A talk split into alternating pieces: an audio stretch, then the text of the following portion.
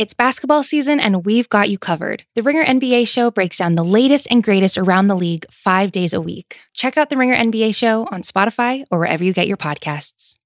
My Eagle enthusiasts, it's Fairway Rolling, presented by FanDuel. Major season is here, and you can get in on all the long drives, big putts, and major moments with FanDuel. Check out live PGA Tour bets like longest drive, round leaders, matchups, birdie or better, and more. Plus, track every shot in the app and watch select par three holes while you place your bets. Download the app today and bet with FanDuel, the official betting operator of the PGA Tour. Ringer is committed to responsible gaming. Please visit rg-help.com to learn more about the resources and helplines available and listen to the end of the episode for additional details. You must be 21 years old or older and present in select states. If you have a gambling problem, call 1-800-GAMBLER or visit rg-help.com. This episode is brought to you by eBay Motors with over 122 million parts from superchargers and brakes to exhaust kits and beyond. eBay Motors levels your baby up to its peak performance and with eBay guaranteed fit, your part is guaranteed to fit your ride every time or your money back. With all the parts you need at the prices you want, it's easy to bring home huge wins. Keep your ride or die alive at ebaymotors.com. Eligible items only, exclusions apply.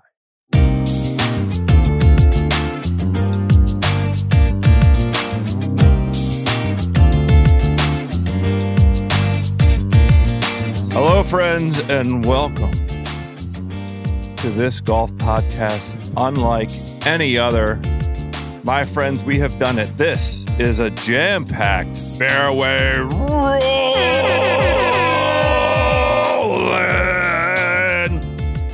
The Golf Podcast on the Ringer Podcast Network. I am your starter, Joe House. Birdie Buddies, that was a rough voice intro because we have more topics than time this week.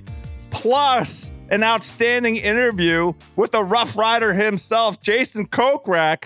We may have a drink for all of you for the U.S. Open for your enjoyment, your West Coast U.S. Open prime time golf enjoyment. The Kokrak Crusher is in the mix, but we have more topics than, than time this week, my Eagle enthusiasts.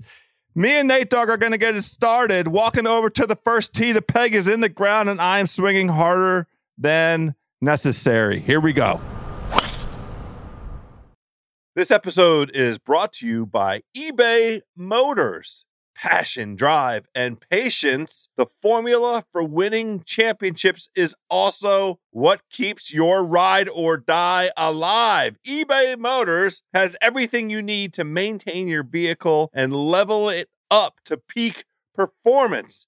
Superchargers, roof racks, exhaust kits, LED headlights, and more. Whether you're into speed, power, or style, eBay Motors has you covered. With over 122 million parts for your number one ride or die, you will always find exactly what you're looking for. And with eBay Guaranteed Fit, your part is guaranteed to fit your ride every time or your money back. Because with eBay Motors, you're burning rubber, not cash. With all the parts you need at the prices you want, it's easy to make your car the MVP and bring home huge wins. Keep your ride or die alive at ebaymotors.com. Eligible items only, exclusions apply. All right, Nate Dog, I can't believe it. We have two weeks before the U.S. Open. We I thought we might have a little bit of a quiet spell. No. The event, the event on tour is a little bit. I mean, it's it's a nice tournament down in South Carolina, the, the Palmetto down at Congaree. We get to look at Congaree on TV. I thought maybe we get a little bit of a breather. No such luck. No such luck. Let's just try to get out of this conversation without it too having an asterisk. next to it. well, let's start with asterisk number one. Uh, this is Jon Rahm. I know that you and I are in violent agreement around most aspects of what went down with him having to withdraw due to uh, the positive test for COVID right after he finished his third round. I think my question to you is do you think that anybody did anything wrong here? Ugh. Other than not get vaccinated, which is your personal choice, but other than not get vaccinated, I, I don't. The tour's in a tough spot. I, I would also look back and say everybody who said, oh, this is going to be a huge issue, big black mark on the tour, here we are, you know, 72 hours later, they're wrong. Uh, it went fine. Everybody knows, including Patrick Cantlay, who I thought handled this as graciously as he possibly could have. He said all the right things. It was actually really fun to hear him in the post round news conference sort of talk about it. I, I, everybody knows this was just a weird situation. Jon Rahm won this golf tournament. He was going to win this golf tournament. And you should be terrified of him for the US Open because he's going to come out just a raging Spanish bull. And I think he's going to go pound everybody into submission. Yeah, I'm already I've already laid money on Rahm to win. The odds are horrific. They're eight to one for him to win the U.S. Open. Yeah, I, I, don't care. Like, no, I, I, don't care. He figured out putter sometime in the last three weeks or so. You know, he he he changed equipment. He's with Callaway now, and the only aspect of the his his setup that he wasn't uh, fully comfortable with through through the first portion of the transition seemed to be putter, and then he figured it out because he was going to shoot over you know, he's going to be 22 under, 21 under at, at the Memorial, rolling the ball absolutely beautifully. My my only uh, villain in in the whole episode was um, the talking to him when he came off. Yeah, that's it. Like you just can't make a big spectacle out of it. Like who, you know, come on, you everybody, you do better than that. I, I agree. It was not fair. I, I, mean, I, I do have a little bit of an interesting conspiracy theory. I mean, that there were some of the video that was shot of him when he bends over, he gets up and he goes, "Not again." And I don't exactly know what that meant. One of the things that we do know is that there are a lot of guys many of whom we don't know because I think about 20% of the guys on tour have had COVID at some point. And there are a lot of guys who have suffered a a not similar fate, but a but a sort of a, a fate which was they had to pull out of golf tournaments before they happened. Some of whom we know about, some of whom we don't, uh, and and some guys who had to pull out of golf tournaments while they were happening. And I think, look, was it going to be safe for Jon Rahm to play by himself and carry his own bag outside?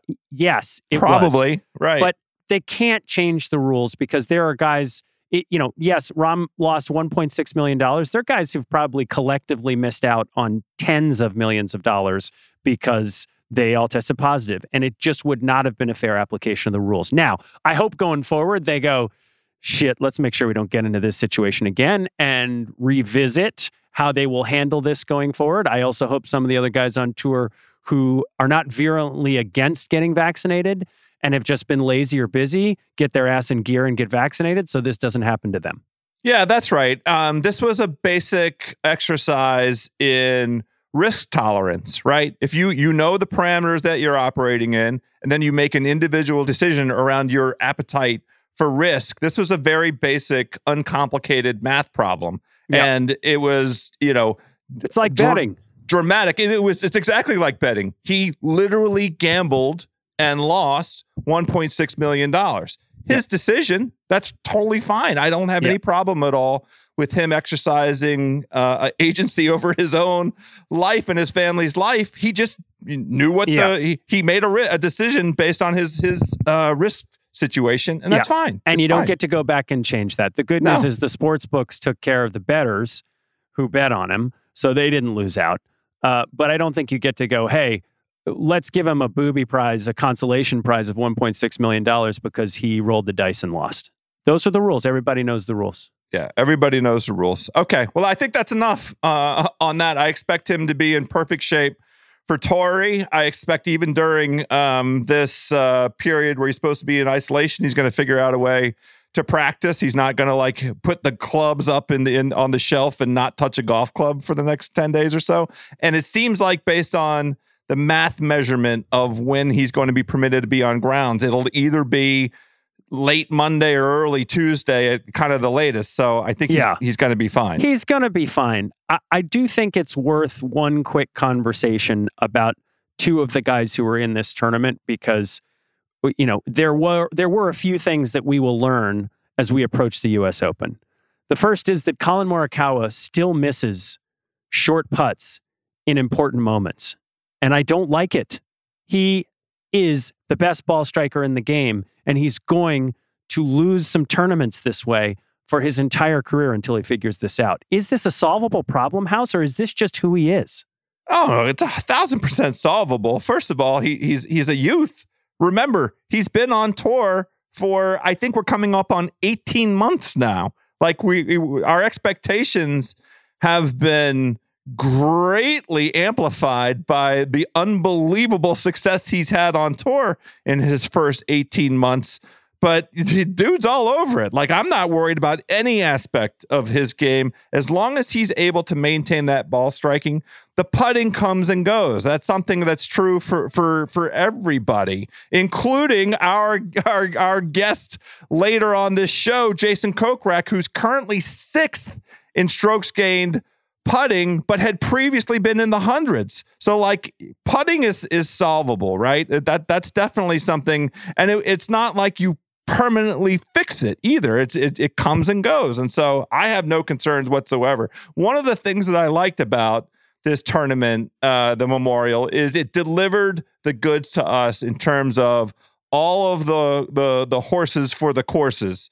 Right, we got Rahm, Cantlay, and Morikawa big surprise that those three guys, uh, you know, all, all performed great at a venue that they're very comfortable at, and that, that all of them have had success at uh, before. It was like a leaderboard that suits uh, what what you kind of anticipate. So I, I like that aspect of it. Yeah, that that's for sure. I think my only point on Morikawa is he's first in shots gained approach. He's 161st in putting, and it's getting in the way of him winning some tournaments. There's a couple other guys I think we do have to mention.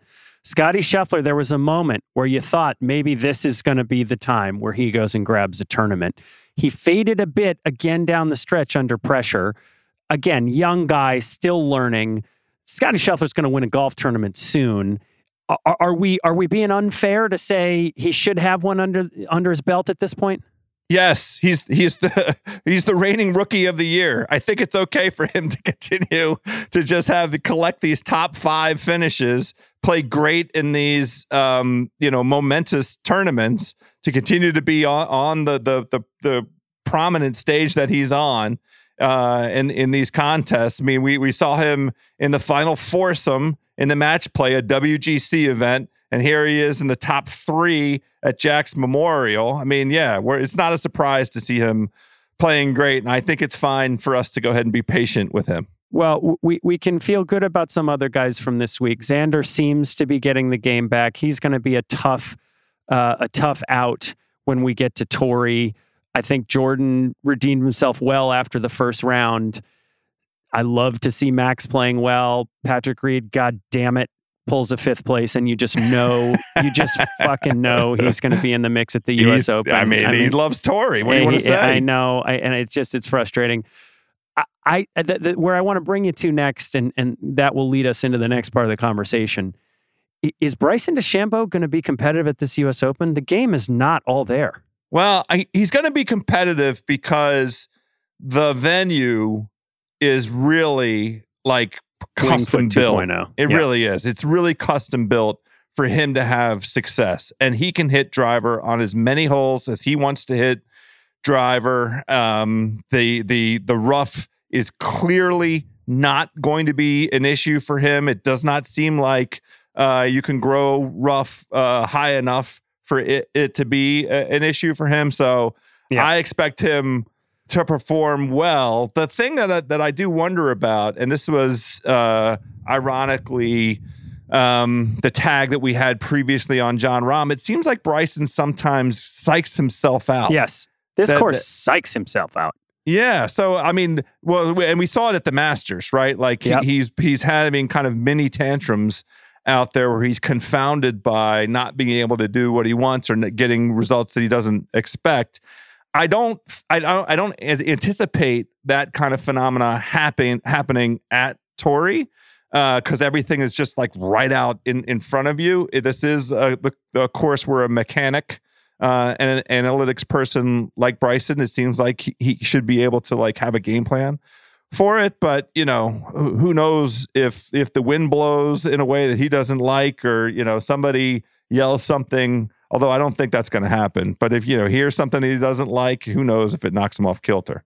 Well, I think we know he's going to hear something he doesn't like because he's been hearing a lot of things that he doesn't like. And boy, w- we got an interesting conundrum uh, in front of us now. I mean, we know that the fans have been a little bit unruly and a little over the top across all of American sport, but he's not doing himself any favors right now the way he's responding, is he? I am officially at the point where I can't tell the difference between what's genuine and what is uh, Contrived and con- WWE. contrived and media. Exactly right.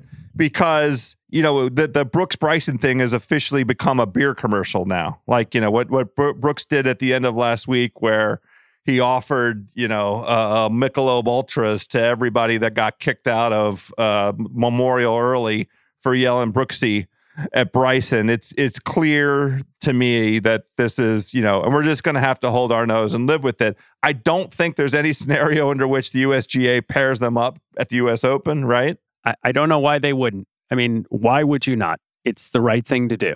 It, it- except you, who's the third? Who can you put with them? Patrick Reed.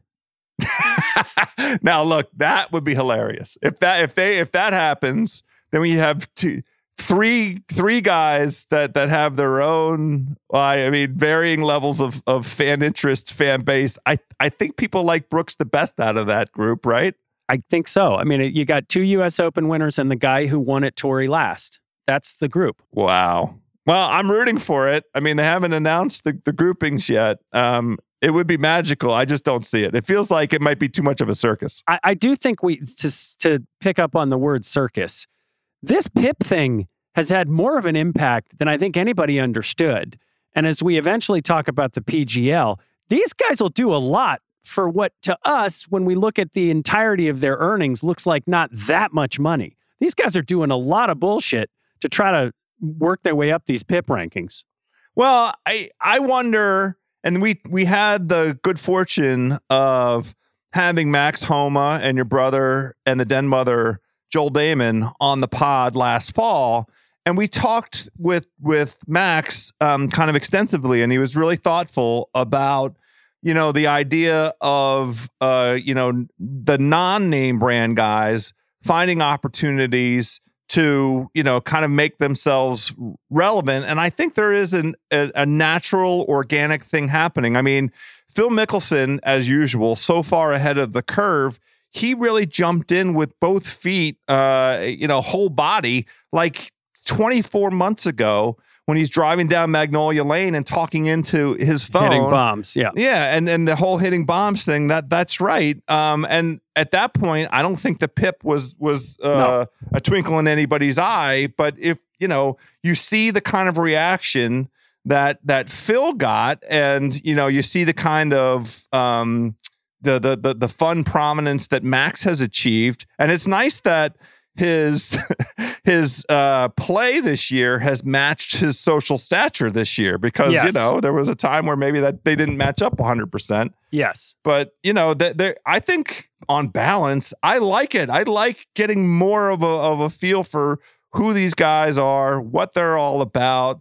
I had a great time you know we're we're going to this interview with with Jason Kokrak getting some of his personality. I think Yeah. we have an interview with Will Zalatoris coming up what a polished uh, uh, young fella he is like I'm into getting to know these guys a little bit better Me, me too. But what I want to ask you is, you know, Eamon Lynch wrote a piece for Golf Week where he suggested, with a very, I thought, I thought, uh, thoughtful eloquence, that Brooks was going too far. This all feels great for the game, But is Brooks going too far with his stuff, the nerd in the locker stuff, and and making it making it a little bit personal, encouraging maybe maybe some factors that are going to disrupt the fairness of play, or is this just all part of the fun? And this is what we're this is where we are. Live with it. Go out there and hit a goddamn shot, regardless of whether or not somebody's calling you Brooksy, Brysony, or whatever it's it's hard to know for sure, right? Because it does feel like we are in a different kind of of of moment in terms of where golf is in the sporting public's consciousness, the interest in golf, like just the the sort of uh, events of the last twenty months or so, where golf was the first professional sports league to re-arrive on the scene with with actual competition that folks could gamble on or do fantasy stuff with. And golf the game was uh, an acceptable pastime for folks to engage in as the spring and summer last year of 2020 arrived. And there was just like a heightened interest overall in in golf and by extension the golf competition the professional game. And with that heightened interest comes along you know uh, the the the heightened um, kind of prominence of what these guys are doing in social media, their own incentives to jump into social media to reveal more of themselves, and so I just feel like you know we're uh, you know previously, and I'm not suggesting that it's great that we're losing some of the the the the previous etiquette, some of the sort of rules of the road but we're just sort of going through it um, right now in terms of fan conduct across the board in all professional sports and sort of where is the line. It feels like it's a bit murkier um, because you know the the behavior of fans.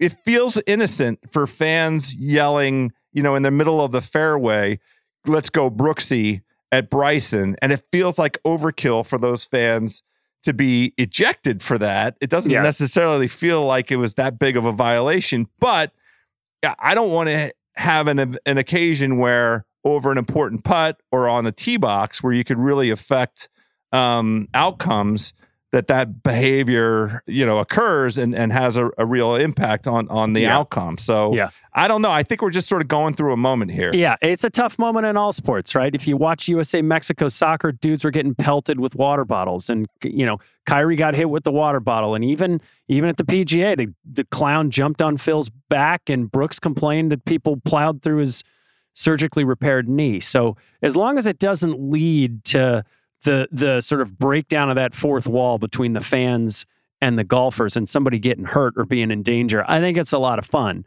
But I'm with you. I mean, the next couple of months, you could see. Uh, uh we said it. Torrey Pines, it, California supposedly opens up on June 15th. Now it's already, you know, it's already getting nuts. But we're there's going to be a lot of pent up energy that gets released this summer, and I just hope people keep it in check. Yeah, well, the USGA was pretty spare in terms of the number of uh, tickets that they allocated and so forth. So I, I'm not anticipating, I'm knocking on wood, I'm not anticipating anything uh, occurring at the US Open.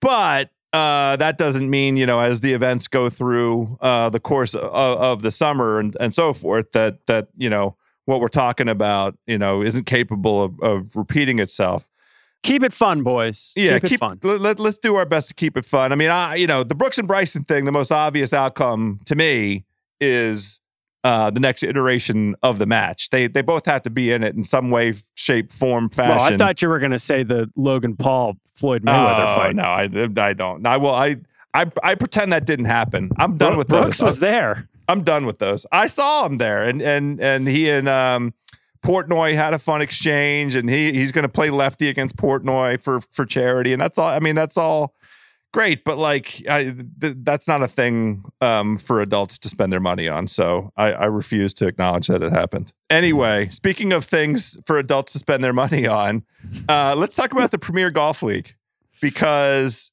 is this something adults should spend their money on?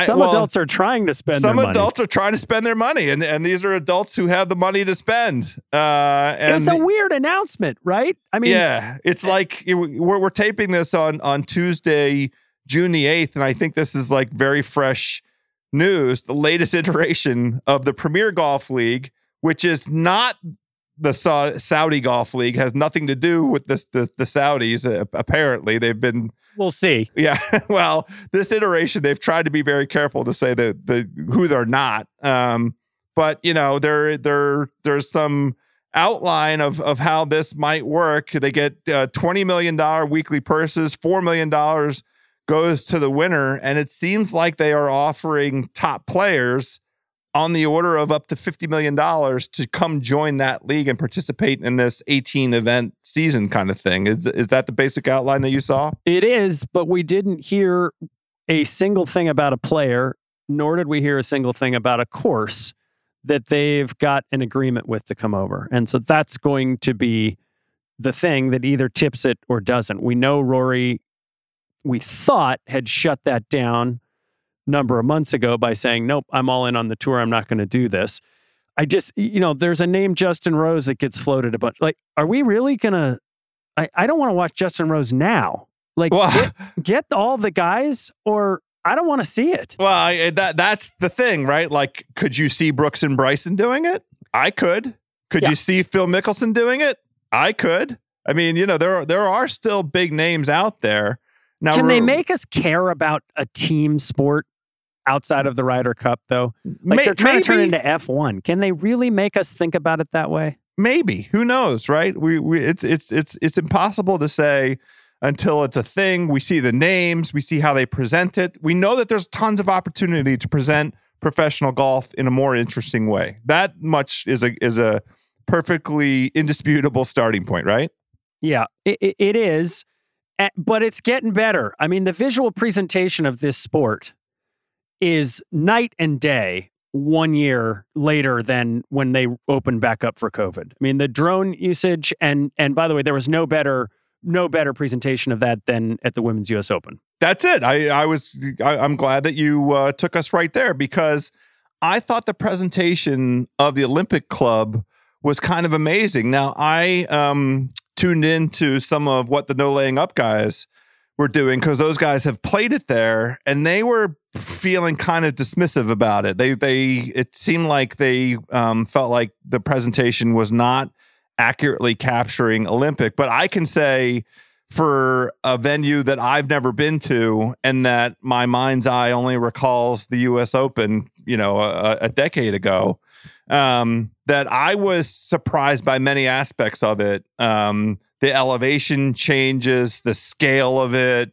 um, how narrow the fairways were. Like I thought all that presentation, just in terms of setting the scene, giving us a um, a, a, context uh, within which to to consider the performance of the women. I thought they did a pretty good job of that. I do want to extend congrats, by the way, to our pal. Marina Alex from Meatball with a with a tie for 26. It was a great performance, and she was on the leaderboard um, for for a, a, good bit Friday and Saturday. So well done. I I'm, I hope this means that her injury issues are are completely in the rearview mirror now. What's not in the rearview mirror is my broken heart for Lexi Thompson because yeah. that was just brutal. It was hard to watch. I want to tell everybody criticizing her for only taking two questions before it got cut off to go fuck off because that was a big, big heartbreak if you understand the arc of her career and a lot of the almost that she's had it just was it was tough to watch. And and kudos as always to our boy Justin Ray who who pumped this out. There is something about holding the lead at the Olympic Club through 54 holes. Uh, he shared with us the 54 hole leader or co leader has never won. A lot and of ghosts. Ev- every player to hold that lead in that situation. Here are the names Ben Hogan, Arnie, Ar- Arnold Palmer, Tom Watson, Payne Stewart, Graeme McDowell, and Jim Furyk, who were both there in 2012, and now Lexi Thompson. Like, put put any golfer on the planet would say, "I'd love to be in that company," except for under those that particular circumstance, right? Yeah, it was it was tough, and I think uh, it's amazing what happens down the stretch to golfers of all types physically when they're in that pressure moment. It's what's so fun about this game. You don't see guys in the clutch completely leave shots, you know, 20% short when they're playing basketball or, you know, passes 20% offline. That's what's so great about golf is the body just changes so much and suddenly she's dumping a routine approach shot on 18 into the front bunker, right? And the and the ball she thought she flushed on approach on 17 comes up short. She's got another bogey. So it just it, it was tough to see. She's going to be all right. It's just golf. She's a great player. What I want to say is I really love the support for the women's game across sport at the moment. Not just in the men's game, but sort of other athletes. I it really feels like there's some momentum building around women's golf. Some of that for sure has to be attributable to the fact that it was on prime time. Yeah. Uh, on the East Coast at a, a venerated, venerable venue. Boy, I don't. That's terrible. Venerated and venerable. Anyway, um, those are words. Yeah, those all count. But look, it was. It felt big time, and um, the women's game in particular has appealing characters a- across the board, enormous diversity, and on top of that, like the the amateur performances were were so compelling. Megha Ganne looks like she wants she's going to be a star for the next you know t- twenty years, and so engaging and so thoughtful. Um, and so you know, terrific. I I hope uh, this this continues. I, I mean, it was really fun to watch. Yeah, it was. We've had a couple of good moments between Popov winning the British and and this and and a bunch in between. So I, I think it's it's it bodes well for what lies ahead. Well, it's, and and small plug for uh, my hometown course, the Columbia Country Club is hosting the USGA Girls Junior in the middle of July. Right here, it'll be on the Golf Channel. It's the same week as the British Open, so you can watch the British Open in the morning, have your stuff, and then as the afternoon comes on, watch the girls at again a, a, a course that hosted the U.S. Open in 1921. And, And you've has, probably lost how many balls there? I don't want to talk about it. in the aggregate. it did- the, the the number of balls. There's a direct correlation between that and the vodka soda lemonade consumption, and yeah. so you well, know we used can, to sneak out you there do ratio there. in high school. That's where we used to sneak onto those fairways and drink at night. I think it's the case that Me- that that Megha Ganne and and um, there was another woman who finished in the in the top twenty, another Am, um, who's also I believe eligible to play in this. There's some great young female golf players that are going to be in the nation's capital in mid July, and it'll be on the Golf Channel. And it'll look very cool at this uh, golf course that's got this 120 year footprint. But And a uh, hole in the fence on the seventh fairway. no, no, they fixed that hole. You can't get in there anymore. God damn. Um, speaking of holes in the fence, there was a hole in the schedule because Canada and its own situation with COVID, they canceled the RBC Canadian Open. Uh, poor Pat Mayo uh, does not get to walk out of his front door and go watch the Canadian Open. Um, and they replaced it with an interesting tournament, the Palmetto Championship down in South Carolina at Congaree, which is continuing to climb the ranks in terms of, you know, uh, course rankings to the extent that you invest any time or energy into, um, you know, wanting to play some top 50 courses. Congaree keeps climbing up that that that list and there's a couple big names playing at this this uh tournament Dustin Johnson South Carolina native son and Brooks Koepka also little US Open tune up at the Palmetto Championship Nate Dog Well, I'm excited about this because it's it, it's like Shadow Creek. It's like some of the other courses that we've gotten to see over this season that just are non-traditional type courses. We, th- this thing is built like you know it's it's on an Australian sand lot, and you know it's more Royal Melbourne than Kiawah. Although the guys on the ground there are saying this is like it's like Kiawah meets Pinehurst. Oh and and so we're- like both those places yeah, we're going to have a lot. This may be the firmest and fastest course of the year. There is no rough on this course. It is 7,800 yards. We're going to have a 645 yard par five. Uh, so you're either in the sand waste, you're in the marsh, or you're in the fairway and on the greens. We're going to see a lot of guys having to use some creative shots this week, some runners, some bumps and runs, using all of the undulation around the green and on the green to get the ball close to the hole. This is going to be a fun one. And like you said, we've got two big stars at the top of this. Uh, it's pretty top heavy, and then a whole mess of field. This feels like you know, one of those old Houston Open type events where it's a tune up for a major and guys are working on things and therefore going to have a winner that comes out of nowhere.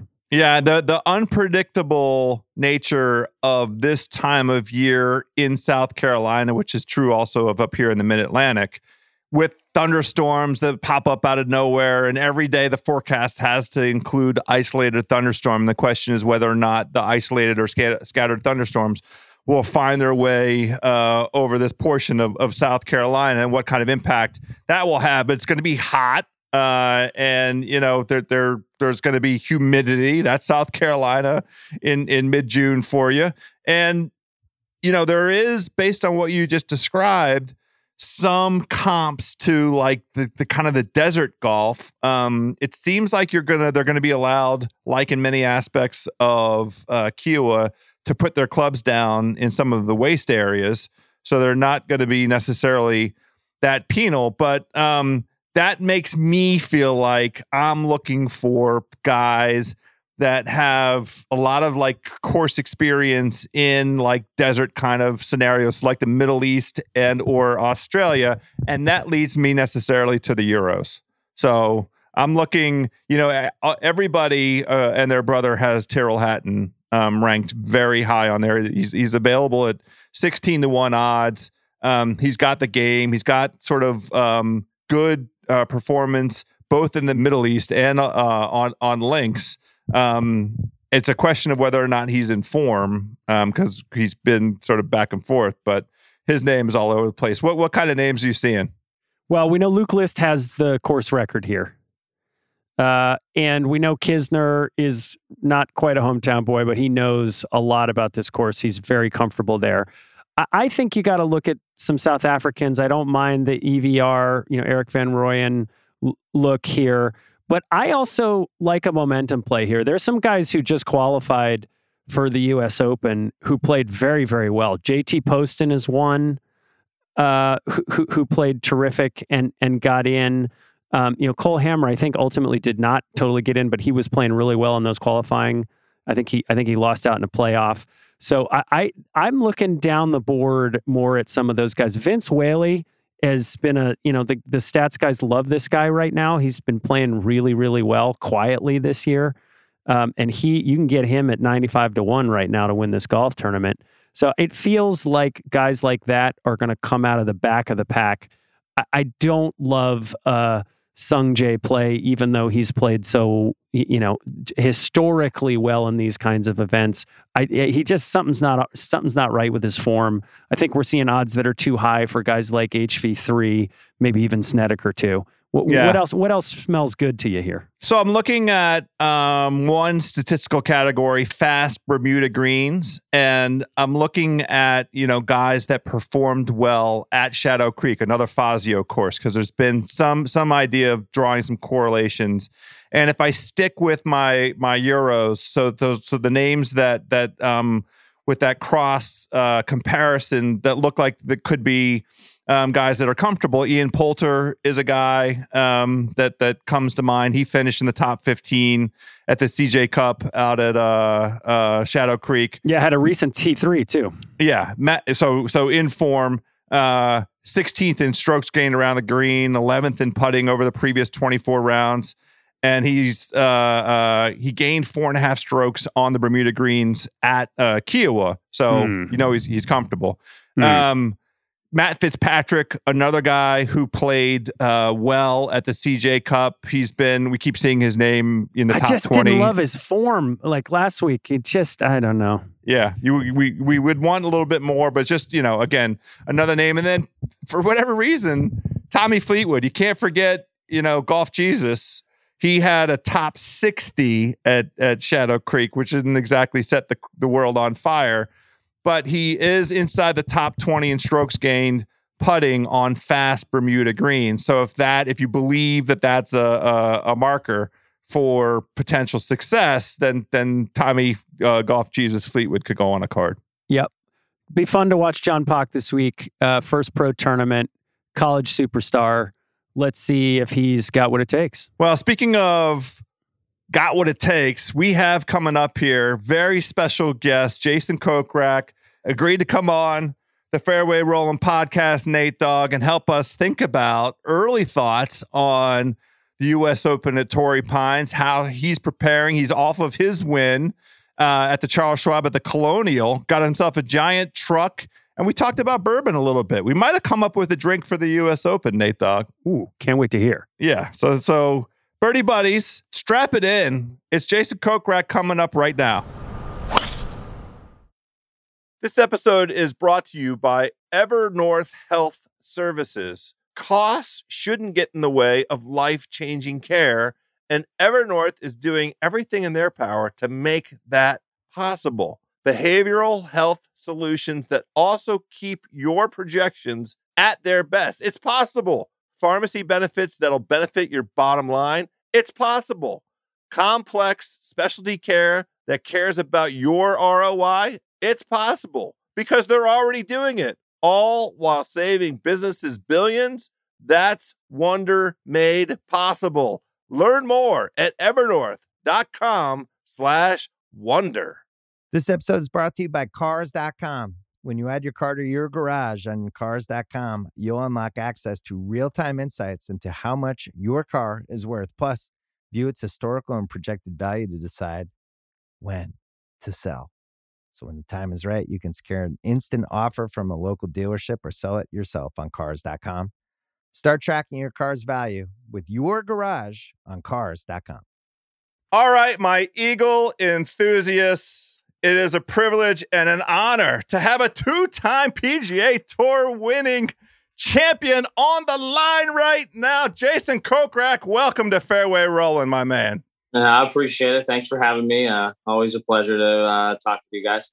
Yes. Yeah, so I want to begin with the celebration. We're we're uh, about a week out now, so maybe you have not been celebrating all week long. Maybe it's been back to business. But tell let's tell the good people out there how did the Kokraks get down to celebrate the, the second because the first one, you know, you had a lot of pent up uh, energy to, for for that one. This one, now, now you're a pro at winning. I don't think you could ever be a pro at winning. Maybe Tiger Woods and Phil and some of those guys could be a pro at winning, but two times is uh, is twice as nice. But uh, yeah, I we uh, we we did it upright. Uh, my wife and I we went to uh, Charlotte, North Carolina. We had this plan, uh, a trip planned uh, for a while, and it just kind of happened to work out where I won the week before, and I got to celebrate with all my uh, all my buddies back in Charlotte, and we uh, we hooped it up pretty good. I mean, nothing too crazy because I mean, with COVID uh, protocol, still the places are shutting down. But I'll tell you what, we uh, we did a big dinner at Del Frisco's, opened some nice wine, and uh, you got it got in after it pretty good. So yes. Um, finally back home though with uh, all my elite bourbon, and uh, I've definitely had some uh, some very nice pours uh, for myself as of uh, the last couple of days since I've been home. Yeah, of course. It, it, makes perfect sense. The thing that I'm most interested in, well, I'm interested in many things. I shouldn't say most interested, but you, you want a gigantic truck. and and you don't yeah. see that every day on tour. Like lots of times there are tournaments where you make a hole in one and you get the fancy Mercedes or some other yeah. hot rod. This is a gigantic truck from 1946, a true throwback. I think it was like a Dodge. Is that right? Yeah, it's a uh, it's a throwback to a Dodge Power Wagon. Uh, they replaced the Dodge symbols with uh, Schwab, so it says Schwab on the front and on the back on the tailgate, and then uh, it says Power Wagon. And I'll tell you what, this thing is a beauty. It's been raining. It, it got delivered on Tuesday night, and my father-in-law actually had to take uh, to sign for it and put it in the garage and everything else. So he's the only one that's actually driven the thing uh, I got to start it up with the the jacket on during the uh, the celebration and whatnot. Uh, but today is a nice day outside, and I'm uh, I'm looking forward to a nice uh, nice little uh, trip out on the road, ma- her maiden voyage, so to speak. Yes, sir. You got to get that out there. Is it big enough for you? I mean, you're you're not a small fella. No, I'm a I'm a big guy. Like I said in my interview after winning a Colonial, I got a big jacket. I'm a big guy with a big check and a big truck everything's bigger in Texas. So uh, it is uh, it is quite tight in the cab, uh, but it is a it is a cool truck. It's uh, it's something that I'll cherish for a long time. I mean, you know, everybody likes the trophy, but I mean, this is this is one hell of a trophy to to remember a, a PGA Tour win. Nonetheless, be on that wall with so many greats. uh, oh, get yeah, my name incredible. on that big trophy. But uh, you know that that that first time riding around in that uh, that truck with that jacket on, that tartan jacket on, will be uh, will be pretty special. So I'm looking forward to uh, many uh, many rides with my my boys and whoever else. So I'm uh, I'll probably pick up my cousin Jimmy here uh, in a few uh, few hours and go for a little joyride. Yes, sir. With, with, the jacket on, right?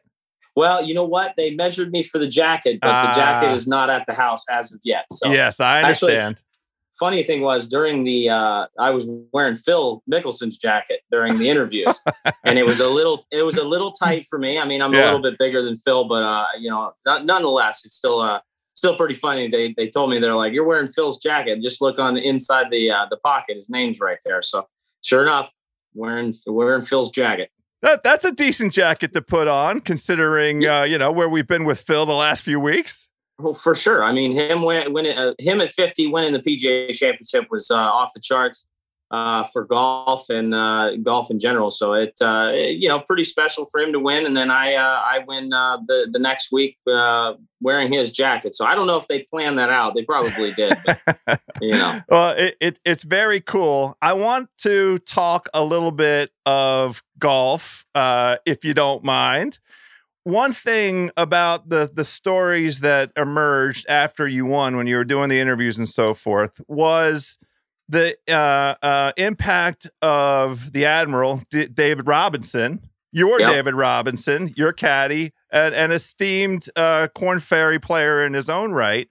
Yeah, um, and and his impact on on your putting because you you've had a breakthrough putting wise and I want to hear about some of the ways that that you guys um, have kind of tackled the the putting conundrum because it's it's perpetual for for for all of us. For for me, I've been playing golf, you know, forty years, and and always some new aspect of the stroke. One thing that jumped out is is you change putter lengths, and you're six four. Yeah. Um, what was the putter length you were playing with before you changed putter lengths? Well, I had always played uh, a blade putter, 35 inches long, pretty stock, you know, conventional grip. And I just kind of, uh, you know, I was pretty uh, uh, hell bent on sticking with that. And, you know, D Rob, um, he had helped out a couple guys out on tour before, you know, before he got really into caddying. So he's, uh, he's a wide open book on golf knowledge. I always make fun of him that uh, he forgets more about golf than I'll ever learn.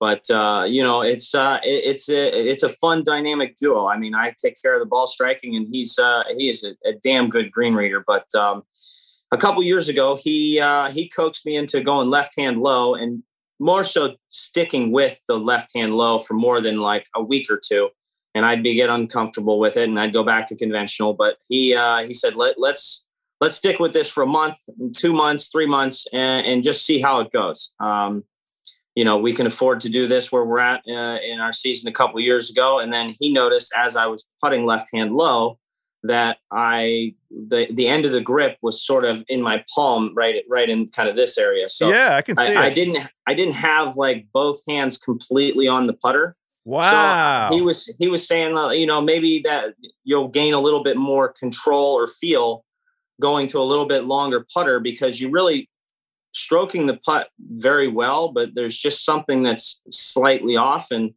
you know, Bettinardi uh, built me up one of these uh, studio stocks, and uh, I went to 36 inches. I, I did a, you know, a, I don't know, a few hours in their studio out in Chicago when uh, when I was up there for BMW last year, and kind of learned what uh, what ideal loft would be for me, and uh, I've kind of stuck with that left hand low and a 36 inch putter, and really just uh, have D Rob, uh, the Admiral, uh, look at you know path. Sometimes every once in a while, get it might get a little bit too far inside or outside, but you know that's the uh, the cyclical thing in golf that you kind of go through the ebbs and flows of good putting, bad putting. You know, it's it's a game that is eh, you you can't perfect it. It's not something that you can you know, ever, ever perfect. This year, and we're talking about the 2020 2021 wraparound season, which is the way the PGA Tour schedule works, you've had an unbelievable breakthrough. I, I looked at the strokes gained putting. You are sixth right now, strokes gained putting for the season. And you know, you your ball striking, and if you look at just the stats that you had um, at the Colonial. You you led the field in strokes gained off the tee. You led the field in driving distance. Like those are kinds of things that people are not shocked to hear about the Kokrak because that's how you get down. That's how you play the game. And then that's you, you know, that's right. And then f- fourth in fairways hit, second in greens in regulation. Those are things that also, again, a, a great ball striker, you get on a little bit of a heater, and that's how you win golf tournaments. But the thing, the thing that was so impressive, seventh in strokes gained putting at this uh, event, and that goes along with a season long trend. And it sounds like it's it's a combination of both like the equipment um, change, but also something's clicked for you guys in terms of the approach. Is that right? Yeah, I think uh, you know we both approach a- every day for what it is. I mean, he's an incredible green reader. I, you know, at the end of the end of the day, I have the uh, the end result. I get to pick which line I'm going to hit it on. But uh, you know, he, yeah, I own a lot. He kept me very calm down the stretch, and you know, we tried to keep it as simple as possible. And you know, it's it's been a great uh, great duo over over the past four years. I'm glad you mentioned the down the stretch part um, because lots of folks made a big deal about the fact that you uh, went into Jordan Spieth's backyard and took his lunch money from him, and and you know the the fans there were properly rooting for for their native son, and that's cool. Nobody, no, no problem with that.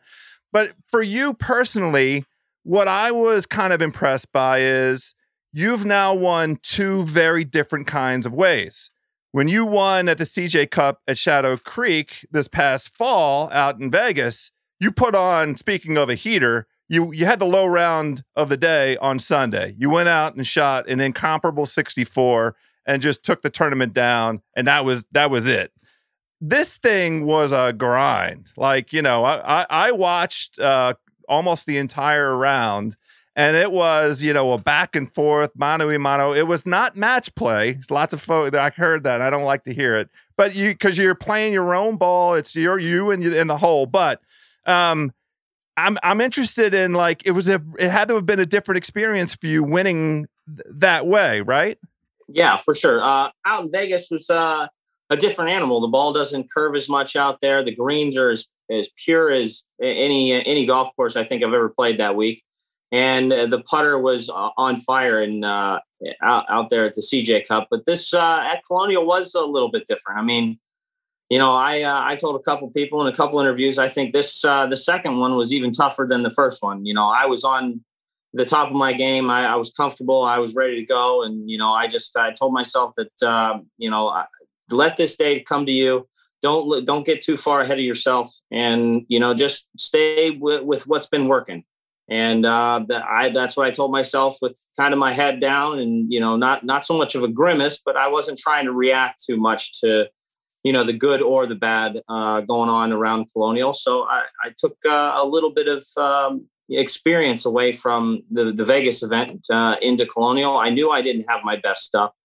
Uh, i knew i was driving it very well. Um, irons were good but not you know i wasn't hitting it to uh, you know tap in length. So it was definitely a grind. I, I hit some bad shots i hit some good shots but uh, you know overall yeah i agree with you. I hate the match play you know protocol or you know whatever you want to call it but it, it, really wasn't match play but jordan and i got far enough out a- ahead of everybody else that you know somebody would have had to really throw a really really low round on sunday to to to give us a scare. So you know i think uh, once we got started uh, a couple of bogeys early you know i got settled in and you know i think sometimes a bogey for me it might be the best thing for me. It kind of gives me a kick in the ass and I'm, uh, you know, I get, I was like, all right, well, I, I need to play. If I'm going to win this thing, I need to, I need to shape up and uh, get my stuff together. Yeah, well, we saw what you did on after the bogey on seven. The ball had to go bye bye, and sometimes that's that's just you know repositioning the energy, re- reframing the situation. Then you got up on the tee on, on eight and hit a beautiful ball. Yeah, I mean, uh, sometimes you you can't uh, keep that pent up energy or aggression or anything else. I, I, was I wasn't really overly mad. I was just more upset that I hit such a terrible first bunker shot.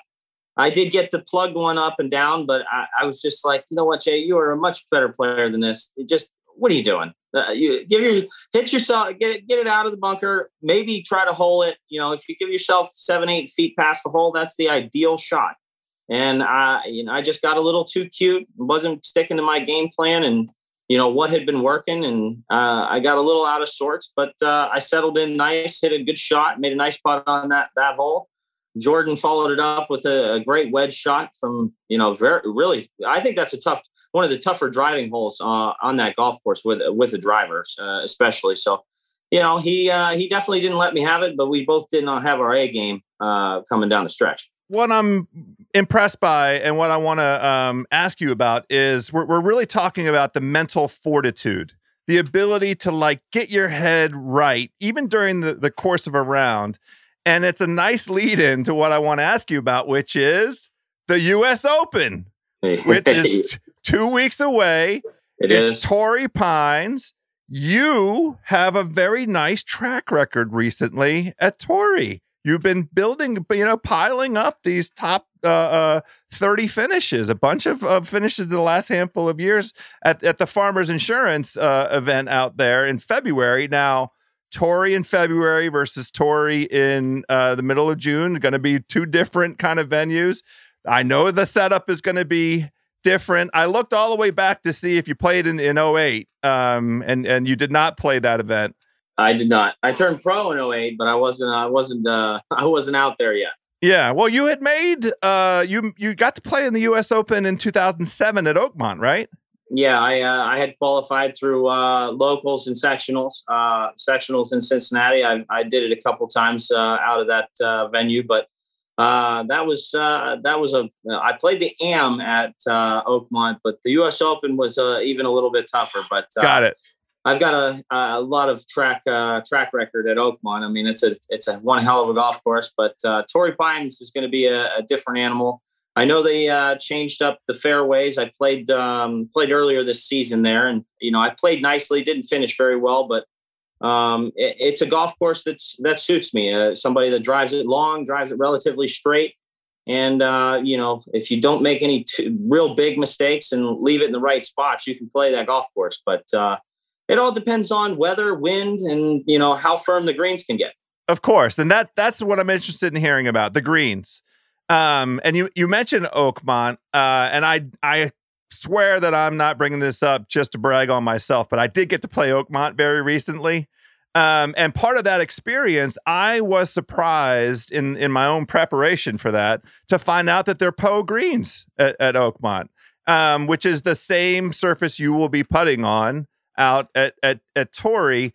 What's your feeling about Poa? Do you like putting on it?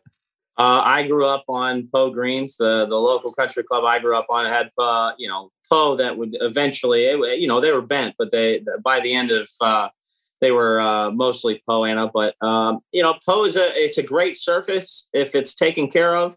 Um, you know, it, it's definitely a tougher surface to get uh, as smooth as possible because the growth of that the seeds and whatnot. But you know, when we were talking about a U.S. Open and rolling and firmness, you know, I think when you get them uh, Poa greens that are firm and fast, I think that's uh, it's some of the tough toughest tests uh, in putting that uh, you're going to see. I mean, the you know a- anything is magnified. You know, any slope, the speed of the greens. I think uh, Poa annas can get uh, about as fast as any any uh, green complex out there. But Torrey Pines will uh, will definitely test every facet of your uh, your game. Well, I, I'm excited to see you out there. And, you know, it also always portends the US Open on the calendar, also lets us know that Father's Day is right around the corner, which is a wonderful thing. Wh- whoever set that up to make Father's Day be uh, the same day as the US Open, I'd like to give that person, you know, a giant hug because it's just brilliant.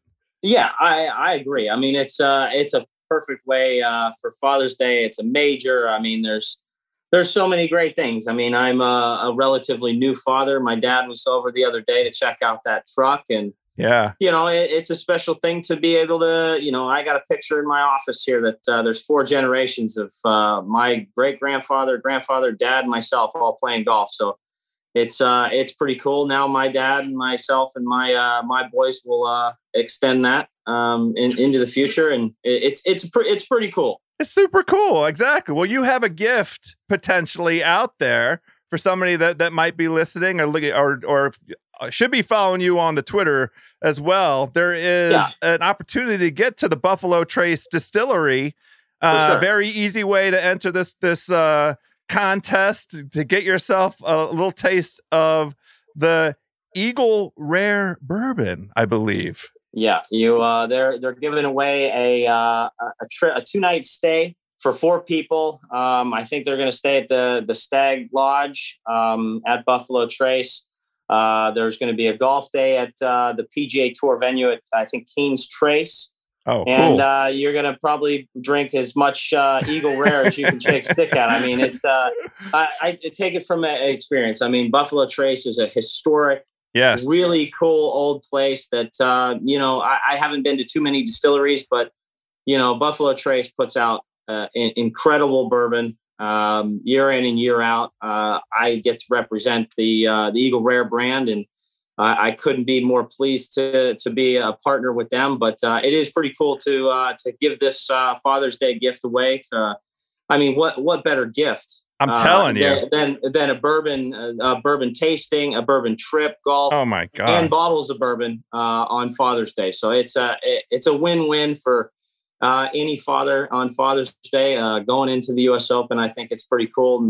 Myself being a, a new father, my uh, my dad and I uh, getting to enjoy uh, a glass of the Eagle Rare the other day in front of that uh, that new Schwab truck. Yes. So look, uh, for each of the majors, my partner in crime, Nathan Hubbard, and I have been preparing cocktails. We've we made a little because we like to sip. We we're, it's a long day. Uh, the the Masters, the PGA Championship. It's it's wonderful. And and Torrey has the added bonus for us East Coasters of being prime time golf, prime time major golf. Uh, Yeah. that starts, you know, in the afternoon goes well into the evening. Now, we've been preparing cocktails, and I, I'm sure the Eagle Rare folks, this is what I want to throw at you. I'm calling it the Kokrak Crusher. Spelled with a K, of course. We're gonna start.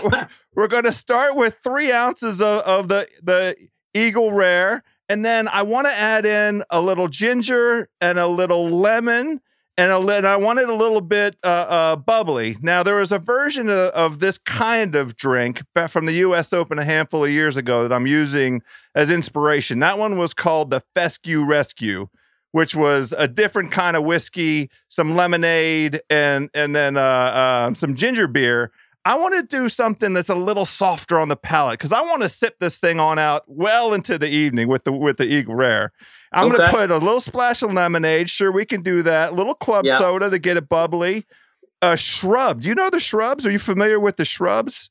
It's I- kind I- of I it's it's like a it's like a mixer. It's a but it's got a little sugar in it. It's got some Okay. some you know. But but I want to use ginger. Just sort of like a simple syrup. Yes, that's exactly what it is. That's a, you, Okay. you hit it on the nail on the head, and Got it. then and then we'll make sure that the predominant flavor is the is the Eagle Rare. We're going to call that the Kokrak Crusher. What what do you think about it. that? You, you, I- should I we do love it? I, I mean, it, you know, I was told uh, on my first trip to Buffalo Trace uh, that you should never judge anybody how they like to drink their whiskey. Everybody likes it a little bit different. And for myself, I drink most of my stuff neat. Uh, Of course. Every once in a while, I, I'll mix. Uh, I'll I'll put a little mixer in there. I'll put I'll put it on ice. You know, the Yeah, you can use bourbon in, in many different ways, but that Kokrak Crusher is uh, it sounds pretty interesting with a little club soda, a little little lemonade, a little uh, simple syrup, or we may, we could put some crushed Sounds- ice in there. We'll keep it right on brand, right? yeah, yeah, we got a crushed ice and maybe like a, an orange peel or uh, you know a cherry or something. And You're, you we're, we're so ready. We're so ready. Yeah. I'm gonna I'm gonna make one, and then I'll I'll take a picture of it, and I'll send it to you, and then we can see if we can we can pull this thing together. I have one last question for you. I know we're we're, we're about out of time. Cleveland Browns this year, the over under 10 and a half wins. Vegas has it has it. I I, I kind of like the over. I I, I love like Kevin too. Stefanski. I love Stefanski. Yeah, I I agree. I mean, I think uh, I think the team's rounding into shape. I think uh, health is going to play a big uh, big part in that. If they can keep their def- uh, all of their defense healthy and, and out of trouble or whatever, and I, I think the the offense will take care of business. I mean, Baker's been uh, pretty solid. I mean, uh, everybody kind of gave him a little bit of a hard time last year, but I, I mean, he still played pretty solid. To to be honest, I went to quite a few games and. I'll tell you what, I like the over as well. I like what they've been doing in the offseason. And, you know, you're, you can't, uh, you can't take uh, take me out of Cleveland. I'm uh, a diehard Brownies fan. I knew it. I knew it. All right, Jason Kokrak, we always appreciate you coming round. The Kokrak Crusher for the U.S. Open, Eagle Rare, delightful bourbon. Congrats on the win. Keep enjoying. Head down. Let's get another couple weeks of work in here and go take care of business at Torrey, my brother. I love it. I love it. Thanks again. All right, my Eagle enthusiasts, there you go. Our enormous thanks to Jason Kokrak, the Kokrak Crusher. We will be putting the ingredients out on the socials, the Twitter and the IG. I mean, why not enjoy one of those things? Lots of stuff to look forward to with the US Open next week. As we do, we'll have a show up for you on Monday, June the 14th to get the US Open week off and rolling on a good foot. We have a special surprise guest, an actual performer on the major stage who's been performing quite well in the majors. Joining us for that show, I think we're going to get the homie Kevin Clark to help us do some storylines as well. Of course, we will be back midweek, June the 16th, with a little bit of analytics and picks. Our guy, Justin Ray, should be back from paternity leave and available to join us. And then we will be on Sunday evening for the end of the U.S. Open. But that's all stuff to look forward to next week. And we'll tell you the whole schedule again. We'll probably jump in a locker room or two while we're at it. But my, my birdie buddies, it's a glorious time to be a golf fan. I hope you're all able to get out there, throw a peg in the ground, and please, let's hit one down the middle.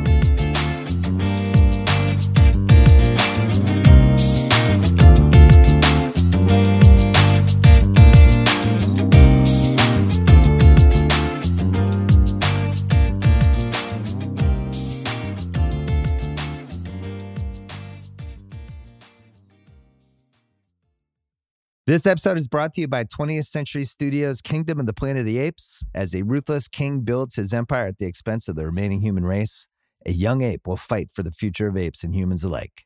Kingdom of the Planet of the Apes. Enter the kingdom in IMAX on May 10th and in theaters everywhere.